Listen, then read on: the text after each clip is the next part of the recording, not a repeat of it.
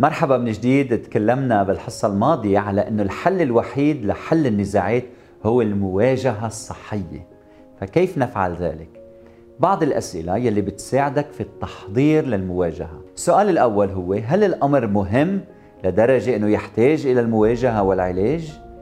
بسبب الاحتكاك اليومي مع الناس هناك الكثير من الأمور البسيطة والسطحية يلي بتحدث معنا ما بتحتاج لمواجهة يكفي أن ننساها ونعبر فوقها. أمور بتنحل لوحدها. كان عندي صديق كان بمثابة الأب وكان على حق لما كان يقول لي أنه 70% من المشاكل تنحل لوحدها ولا تحتاج إلى تدخل القائد أو الراعي أو الكاهن وهيدا صحيح. البعض منا للأسف يبحث عن المشاكل بيتغذى من خلال إيجاد مشكلة وتضخيمها ثم محاولة علاجها وكثيرا ما ينتج عنها مشكلة أخرى. يسعى إلى علاجها. وبيشعر أنه هناك مشكلة إذا ما في مشكلة. السؤال الثاني هل المشكلة تؤثر على أدائي وعلاقاتي بالآخرين؟ إذا الجواب هو كلا اتخطى المشكلة وتابع سيرك. هذا لا يعني بأنك تدعي بأنها لم تحدث بل أنك تقول نعم حدث سوء تفاهم وأنا أختار أن أرتفع فوق هذه المشكلة وأتابع سيري بالحياة. أنا أقرر أنه سامح لأنه الموقف أو النكتة أو الأذية غير مقصودة أو سامح وأتابع حياتي. لكن إذا بدي روح وفكر بهالمشكلة ليل ونهار وأحكي على خيي نتيجة ما فعل أنا لم أترفع فوقها بعد. إذا أنا حساس جدا وكل كلمة بتزعجني وأضطرب من كل نظرة ومن كل كلمة ومن كل فعل ومن كل موقف هذا بيعني أنه أنا شخص بحتاج لعلاج من نوع آخر. فيمكنك أن تراسلنا فنحاول أن نساعدك. السؤال الثالث هو هل النزاع يؤثر على أداء الآخرين من حولك؟ أحيانا الأمر ما بيزعجك لإلك لكن بيجرح الآخرين. ولأنه الآخر يعني الكثير لك أنت تريد خيره أيضا. أحيانا النزاع لا يؤثر عليك ولكن يسبب أن الآخر يخطئ أو يخسر وظيفته أو شهادته أو مركزه فعلينا أن نعالج هذه الأمور إذا قبل المواجهة اسأل هل الأمر مهم ويحتاج إلى المواجهة؟ هل المشكلة تؤثر على أدائي وعلاقاتي؟ وثالثا هل النزاع يؤثر على الآخرين؟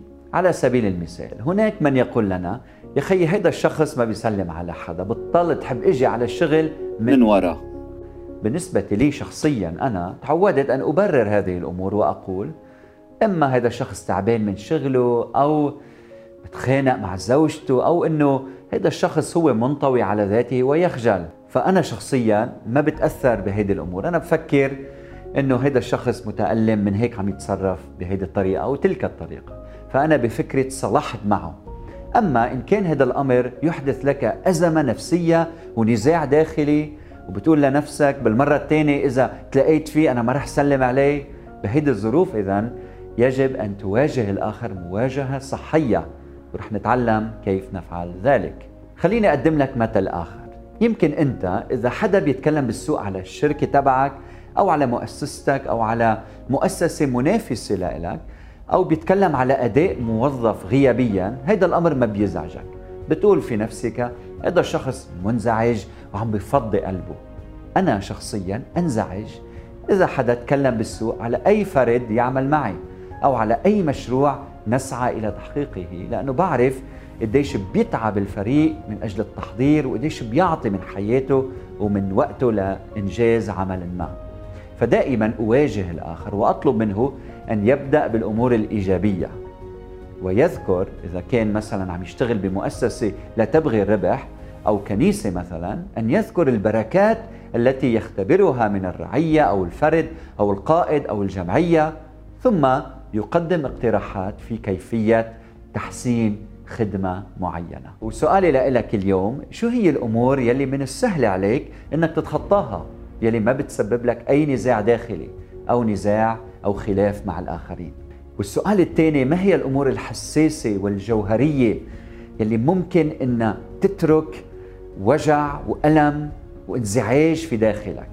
إذا أنت متزوج شو رأيك تشارك مع زوجتك أو أنت مع زوجك هيدي الأمور المهمة أو مع صديق؟ ونلتقي بالحلقة المقبلة.